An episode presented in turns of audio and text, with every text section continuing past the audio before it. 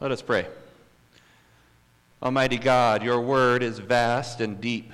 You open your mouth in parables. You utter dark sayings from of old. Soften our hearts. Let us not be confounded by your word. Send your Spirit to enlighten our minds, that we might understand the Scriptures and find there the living word, your Son, our Savior, Jesus Christ. In his name we pray. Amen. Judges chapter 13 tells us of another cycle of sin and judgment and lamentation and deliverance. Verse 1 tells us that after the judge Abdon died, the people of Israel again did what was evil in the sight of the Lord. So the Lord gave them into the hand of the Philistines for 40 years. Now, Genesis 10, verse 14, uh, tells us that the Philistines are descendants of Egypt. They're descendants of Egypt. So, symbolically, the Philistines will kind of play that Egyptian role in the stories of Judges and into the book of Samuel. Like the Egyptians, the Philistines have become oppressors of Israel. And as he did at the Exodus, God will raise up a new Moses to defeat this new Egypt.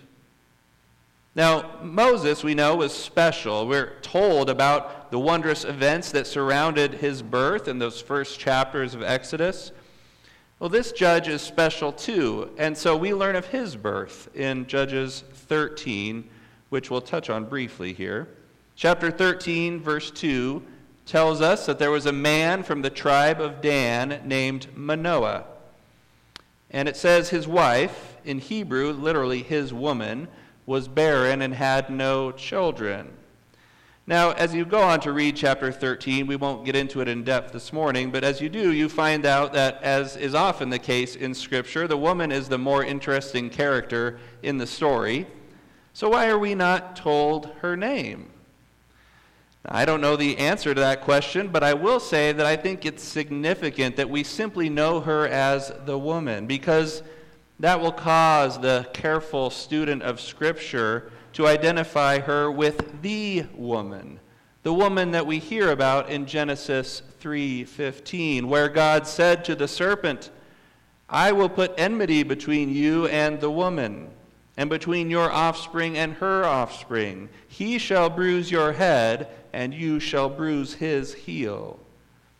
Now, we spoke at length about this prophecy uh, a lot last week the war between the woman and the serpent, between the seed of the woman and the seed of the serpent. It's one of the major themes running through Scripture. And last week in Judges chapter 4, we saw two women, two iterations of this woman typology. We saw Deborah, judge mother of Israel, and we saw Jael, the serpent crusher. Two women who warred with the serpents who slithered into the garden of Israel. Now, those women we saw won their battles, but the war is far from over. And so, Judges 13 presents us with another woman. And her seed is threatened as well, for she is barren. Now, after the fall, this is often the case for the woman. She will have distress in childbearing and in the fear of death, and she will fear that the promised seed will never be born. What do we see in Genesis? All of the wives of the patriarchs are barren Sarah, Rebekah, Rachel. This is because the promised seed cannot come by the power of human flesh alone. It requires the power of God. Only God can make the barren womb fruitful. Only God can provide the promised Redeemer. And so we see the promised seed, whether that's Isaac or Jacob or Joseph, they're all unlikely births. They are born to women who had been barren. So the student of Scripture hears here in Judges 13 that Manoah's wife is barren, and they think, God's about to do it again.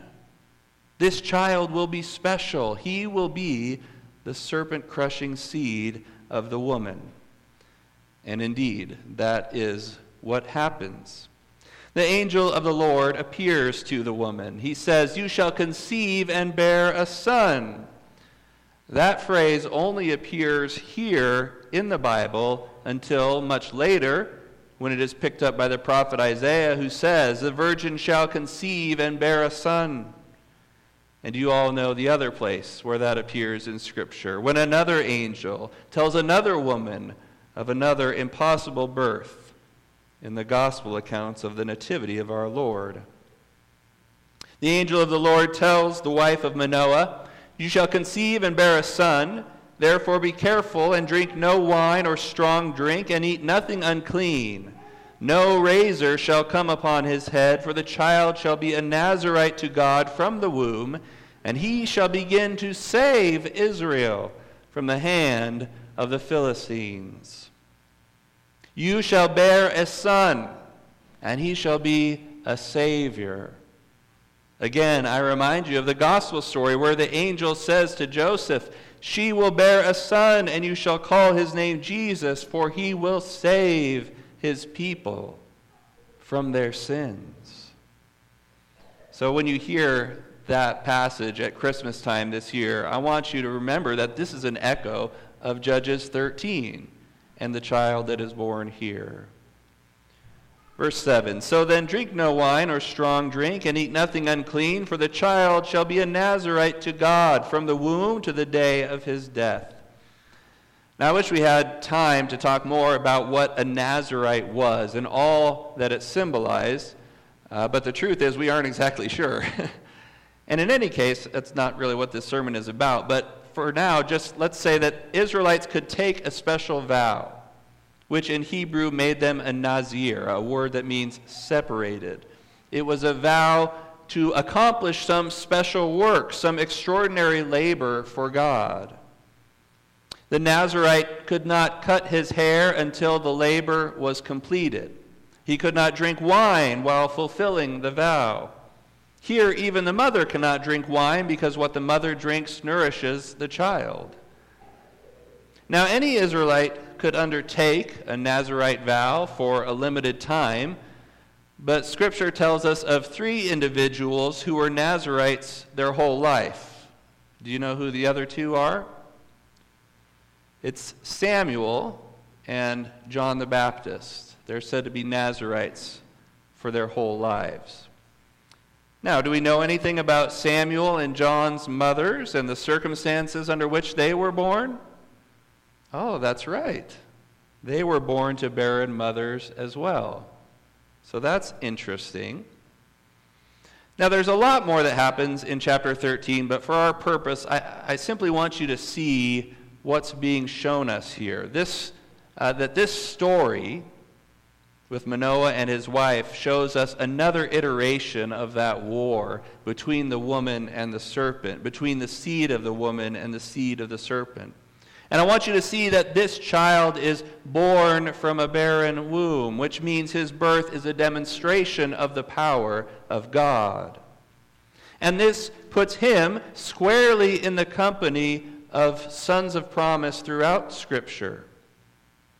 And I want you to also be aware that this child is a Nazarite, which means he is called to a holy vocation, a holy work and labor for the Lord. He is called by the Lord, and he will do mighty things for the Lord. So skip down to 13, verse 24. And the woman bore a son and called his name Samson. Samson is the Hebrew word for the son, S U N, uh, with the diminutive ending. So Samson means little son. And we will see that this is very fitting. Judges presents Samson as the answer to Deborah's hope from back in chapter 5. She's saying, So may all your enemies perish, O Lord, but your friends be like the sun as he rises in his might. Today we will see Samson as that son, as the son of Psalm 19, which comes out like a bridegroom leaving his chamber, and like a strong man runs its course with joy. Today we see Samson, the little son, as a mighty bridegroom and as a strong man running amuck in Philistia. And Samson rises in might from the moment he's born. As verse 24 goes on to say, And the young man grew, and the Lord blessed him, and the Spirit of the Lord began to stir him. Now, first off, when we see the Spirit stirring, We might think of Genesis 1, where the Spirit hovers over the waters at creation. And so that cues us in that the birth of Samson is a new creation, a new beginning for Israel. But it also brings up another significant aspect of the story of Samson. Did you know that Samson is the most spiritual man in the Old Testament? Now, some of his antics later on might make us kind of question that, but it's true. The Spirit is said to rush upon Samson uh, some five times during this short story. No one else in the Old Testament comes close to that. In terms of interaction with the Spirit of God, no Old Testament saint has more than Samson. So the story of Samson might kind of reforce us to re- or force us to rethink our view of spirituality and being filled with the Holy Spirit and what that means because as one commentator says, when the Spirit fills Samson, things get broken and people get hurt. But it's important that we recognize the Spirit of God is uniquely active in the judgeship of Samson because it reinforces that lesson we already learned in his nativity. All of this is God's work. All of this is God's work. It is God's Spirit blowing through Samson. God is the one who begins to save Israel from the hand of the Philistines. So buckle up because this shaggy headed teetotaler is filled to the brim with the Spirit, and he's about to go Old Testament on the Philistines. The first thing he does in Judges chapter 14 is to tell mom and dad that he's going to marry a Philistine girl. Chapter 14, verse 2. I saw one of the daughters of the Philistines at Timnah. Now get her for me as my wife. See, the dude's crazy already, right? Doesn't he know that God specifically said the Israelites were not to intermarry with the people of the land? His father and mother said to him, Oi, Samson, is there not a woman among the daughters of your relatives or among all our people that you must go and take a wife from the uncircumcised Philistines? I'm sure that's exactly how it went. But Samson said to his father, Get her for me, for she is right in my eyes. Now, I know what you're thinking, right? The holy roller already rolled right off the road to heaven. First Philistine girl he sees, and he's overcome by lust, and he's ready to chuck the word of God like the wrapper from his bazooka bubblegum. But before you start thinking you're the judge here, look at verse 4. His father and mother did not know that it was from the Lord, for he was seeking an opportunity against the Philistines. It was from the Lord. Samson has a plan, and the plan is inspired. This potential marriage is not Samson fulfilling his lust, but Samson fulfilling his calling. And we'll see how that plays out as we go. Verse 5. Then Samson went down with his father and mother to Timnah, that's where the girl is from, and they came to the vineyards of Timnah. And behold, a young lion came toward him, roaring. Then the Spirit of the Lord rushed upon him, and although he had nothing in his hand, he tore the lion in pieces as one tears a young goat. But he did not tell his father or mother what he had done. Just as Adam encountered a serpent in the garden, so Samson encounters a lion in the vineyard. But Samson is a better Adam. He defeats the lion, he tears the lion in pieces you know, the way one tears a young goat, right? You all know how to tear a young goat, right? It's just like that. That's how he did it. How is Samson able to defeat a lion with his bare hands? Now, in the picture books, Samson is always portrayed as like the Mr. Universe of the Bible, right? He's big and he's tall and he's muscle bound. Bible never actually says anything about his physique. In fact, the opposite is likely true because later on we're going to see everyone wants to know where Samson's strength comes from, which is not a question if a guy has 24 inch biceps, right? Samson's not a bodybuilder. What does the text say? The Spirit of the Lord rushed upon him.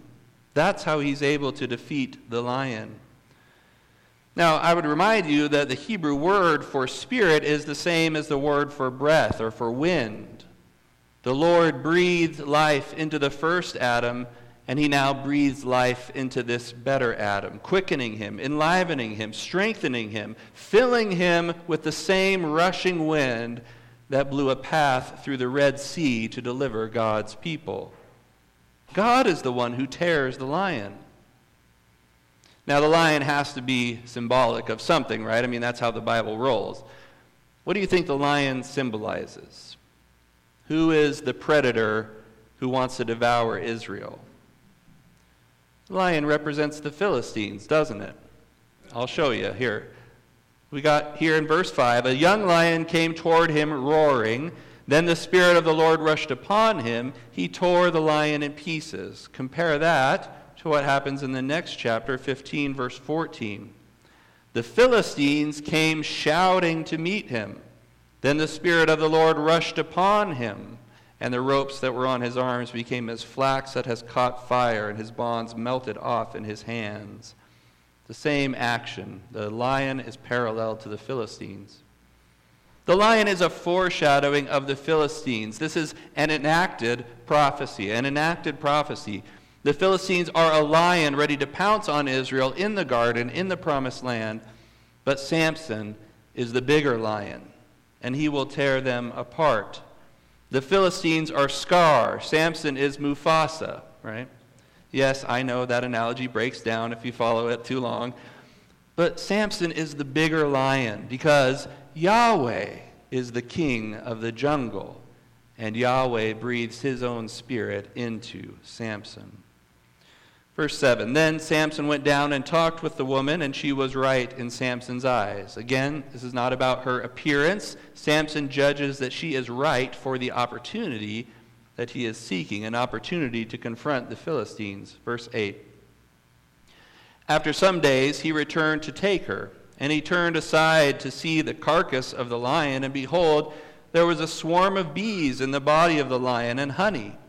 He scraped it out into his hands and went on, eating as he went.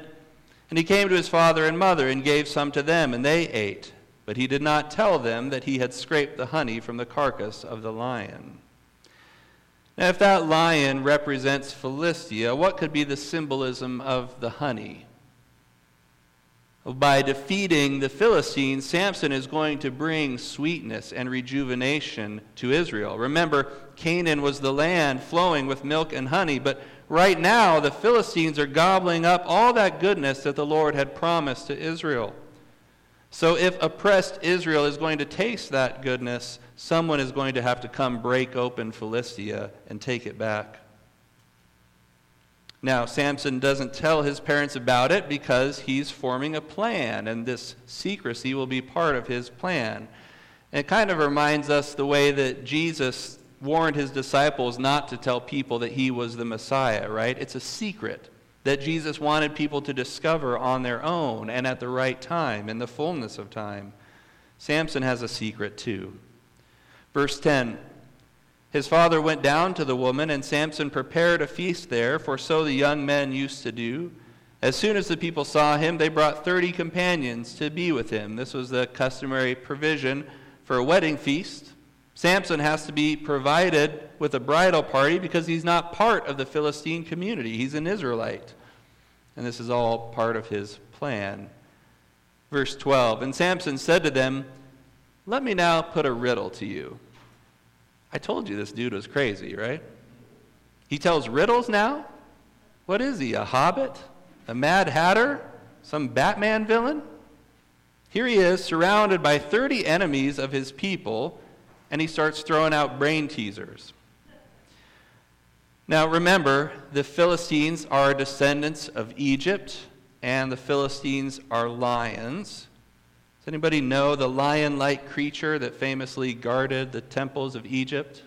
What's that called? Sphinx, right? Yeah, Sphinx. It's a monstrous creature with the body of a lion and the head of a woman. And I'm sure you've seen the pictures of these things. Uh, the Sphinx was a riddler, too. Or at least the famed Sphinx of Thebes in Greece was. She asked a riddle of all who wished to enter the city of Thebes.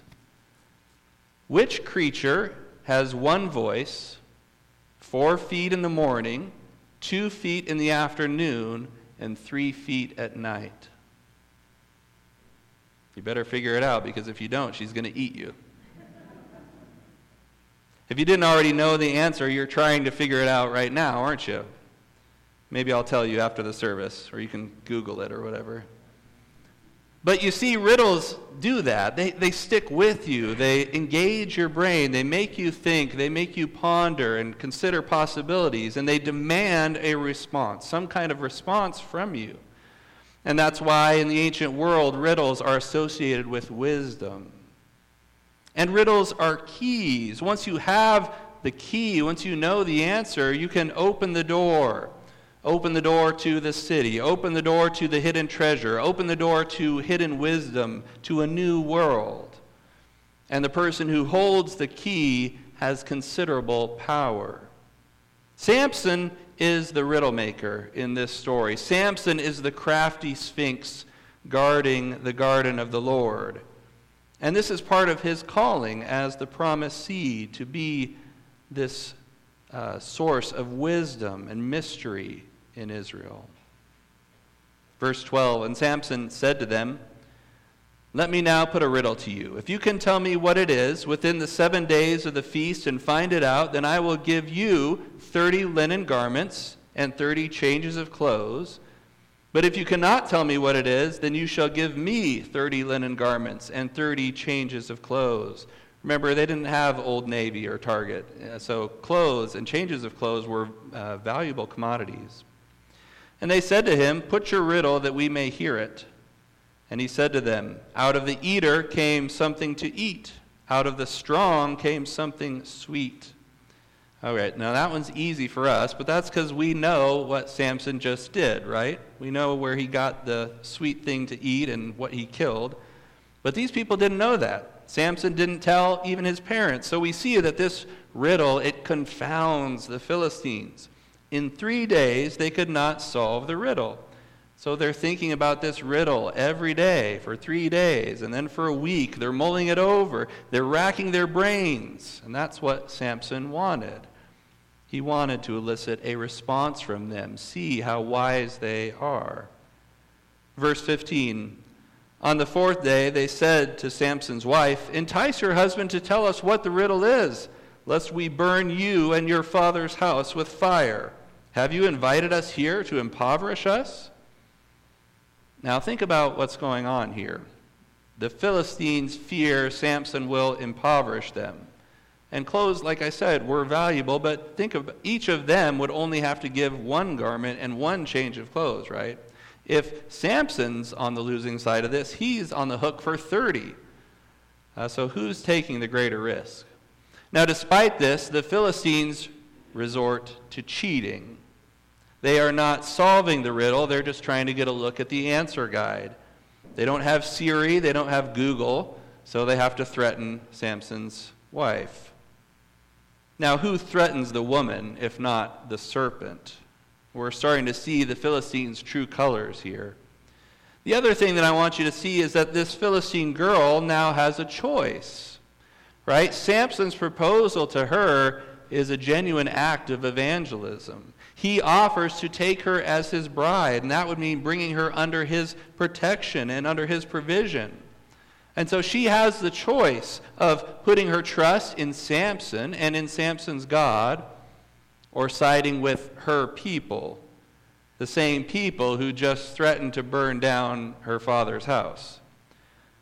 So, siding with the Philistines for her would mean betraying the sanctity of her marriage covenant what will she do? Verse 16. And Samson's wife wept over him and said, You only hate me. You do not love me. You have put a riddle to my people, and you have not told me what it is.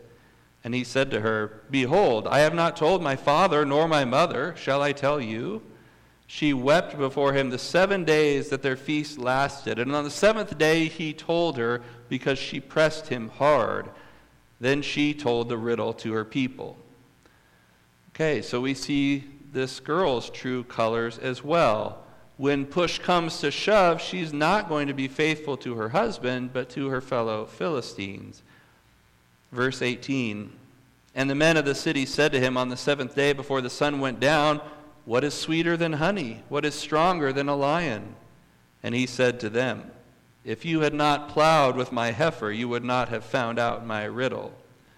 So Samson, the, the Sphinx, even uh, answers with a riddle, doesn't he? But his point is clear. You stole, you cheated, you violated the sanctity of my household to get your answer. So you need to understand that Samson was seeking an opportunity against the Philistines, and now he has it. There's this provocative marriage proposal to a Philistine woman. There's the confounding riddle that everybody's thinking about and talking about. This is a public way of prodding the Philistines, of getting them to reveal their hearts, getting them to show their true colors, not just for Samson's benefit, but for the people of Israel. And we learn that the Philistines have no desire to be married to Yahweh. They do not value the covenant. They will not ponder and meditate on Yahweh's word to gain wisdom. They would rather burn down their sister's house than humble themselves before an Israelite. Philistia has shown her scales. It's time for the seed of the woman to crack some skulls. And so the fiery breath of God is kindled once again. Verse 19. And the Spirit of the Lord rushed upon him, and he went down to Ashkelon and struck down thirty men of the town, and took their spoil, and gave the garments to those who had told the riddle. Samson holds up his end of the bargain. He is faithful to his word. After all, he never said where he would get 30 garments and changes of clothes. And just as with the honey from the lion, Samson doesn't tell the Philistines at Timnah where this plunder came from. He doesn't tell them that these are the spoils of war taken from their brothers in arms at Ashkelon, another Philistine city. So there's another riddle for them to try and solve. Leviticus 24 says, If anyone injures his neighbor as he has done it, shall it be as he has done, it shall be done to him. Fracture for fracture, eye for eye, tooth for tooth. It was the foundation of ancient law, especially where mercy had been offered and rejected. And Samson carries that law out here. Philistia violated his household and stole from Samson. Samson repays them in kind. Now, interpreters are often tempted to come to this passage and accuse Samson of being immoral, right? He lusts after a forbidden marriage. He gives in to the pleadings of his wife. He, uh, his pride is hurt when the riddle is solved, and so then in a fit of rage he murders and he steals to pay his debt. But that's reading against the grain of what the text itself says. The text takes pain to point out that Samson does these things under the influence of the Spirit. In fact, he is only able to do these things because the Spirit is with him. It is God who births and raises Samson up to be a judge in Israel. He's not supposed to be flawless. He isn't perfect. He isn't supposed to be gentle or polite. He's the tent peg and hammer of God aimed at the serpent head of Philistia. And it is the breath of God that breathes forth parables and dark sayings from Samson. And he does it to further harden the stone hearts of these new pharaohs. It is precisely through Samson's dramatic and provocative acts that God is confirming for the people of Israel what he's been telling them all along. You cannot settle for a halfway conquest. The Philistines will never be steadfast groomsmen and faithful brides for you. They are barn burners, cattle thieves, snakes in the grass. Are you going to step on them or continue to let them devour your young? Samson is the spirit fueled little son leading the way to a new day for Israel. Now, Samson himself is a riddle. It's hard to know what to make of him. And as I said, he's far from perfect, as we will see next week. Like many of the judges, he starts out well, and then things start to go poorly. But I think maybe his failings sometimes prevent us from seeing him in the right light. And I say this because the writer of Hebrews, as we read this morning, marks Solomon as a hero of the faith. And the gospel authors are glad to present Jesus as the new and greater Samson. So let's try to view Samson that same way. Both Samson and Jesus' births were prophesied by an angel of the Lord. In both cases, the angel says they will save their people. In both cases, their mother had no reason to expect a child. And this is infinitely more the case for the Virgin Mary. So, in both cases, God shows power where human flesh fails. The Spirit of the Lord falls on Samson early and often. He is the most spirit filled man in the Old Testament. No one comes close until Jesus. For Jesus is himself conceived by the Holy Spirit, and he is, of course, one with both the Father and the Spirit.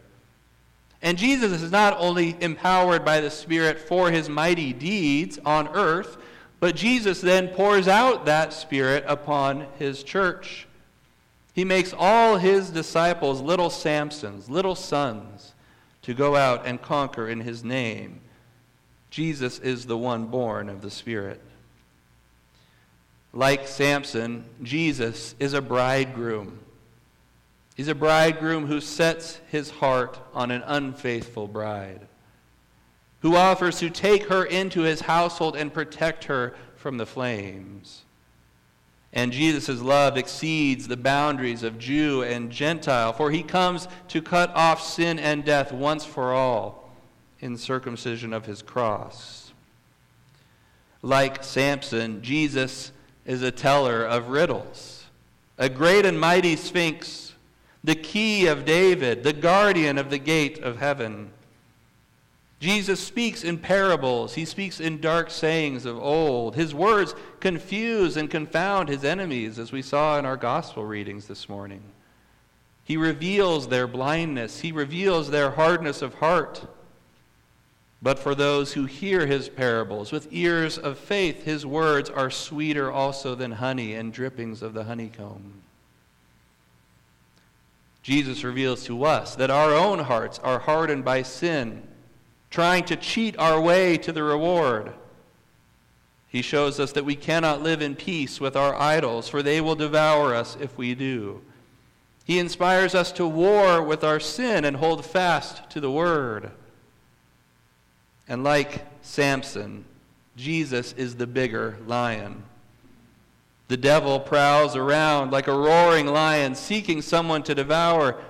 But Jesus is the lion of the tribe of Judah, the root of David who has conquered.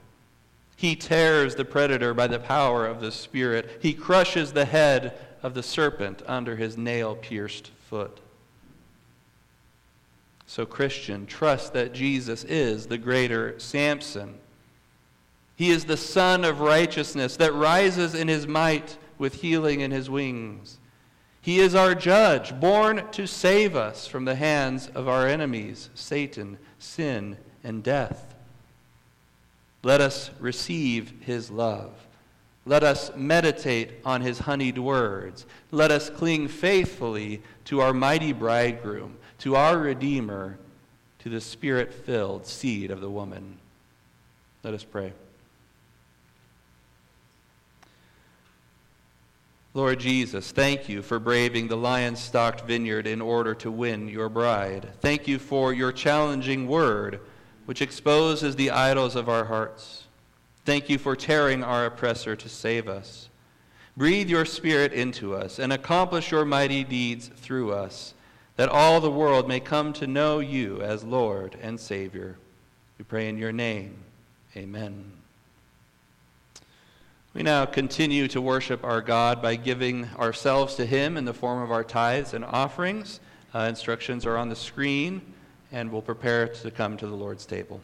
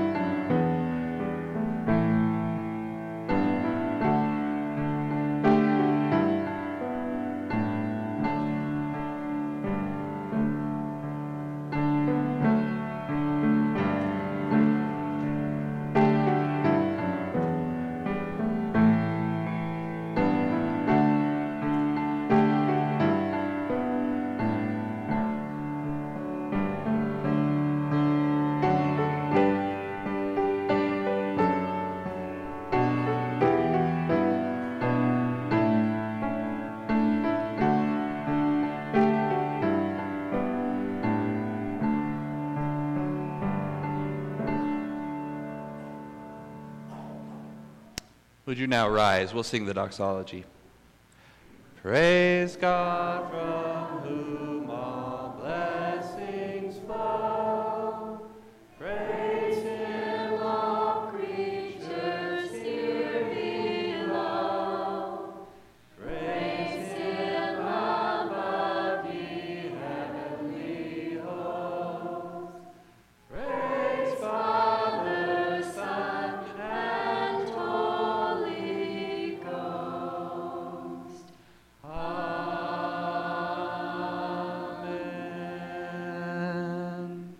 Let us pray.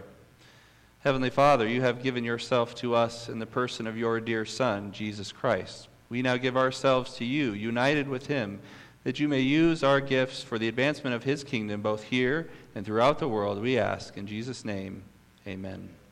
You may be seated.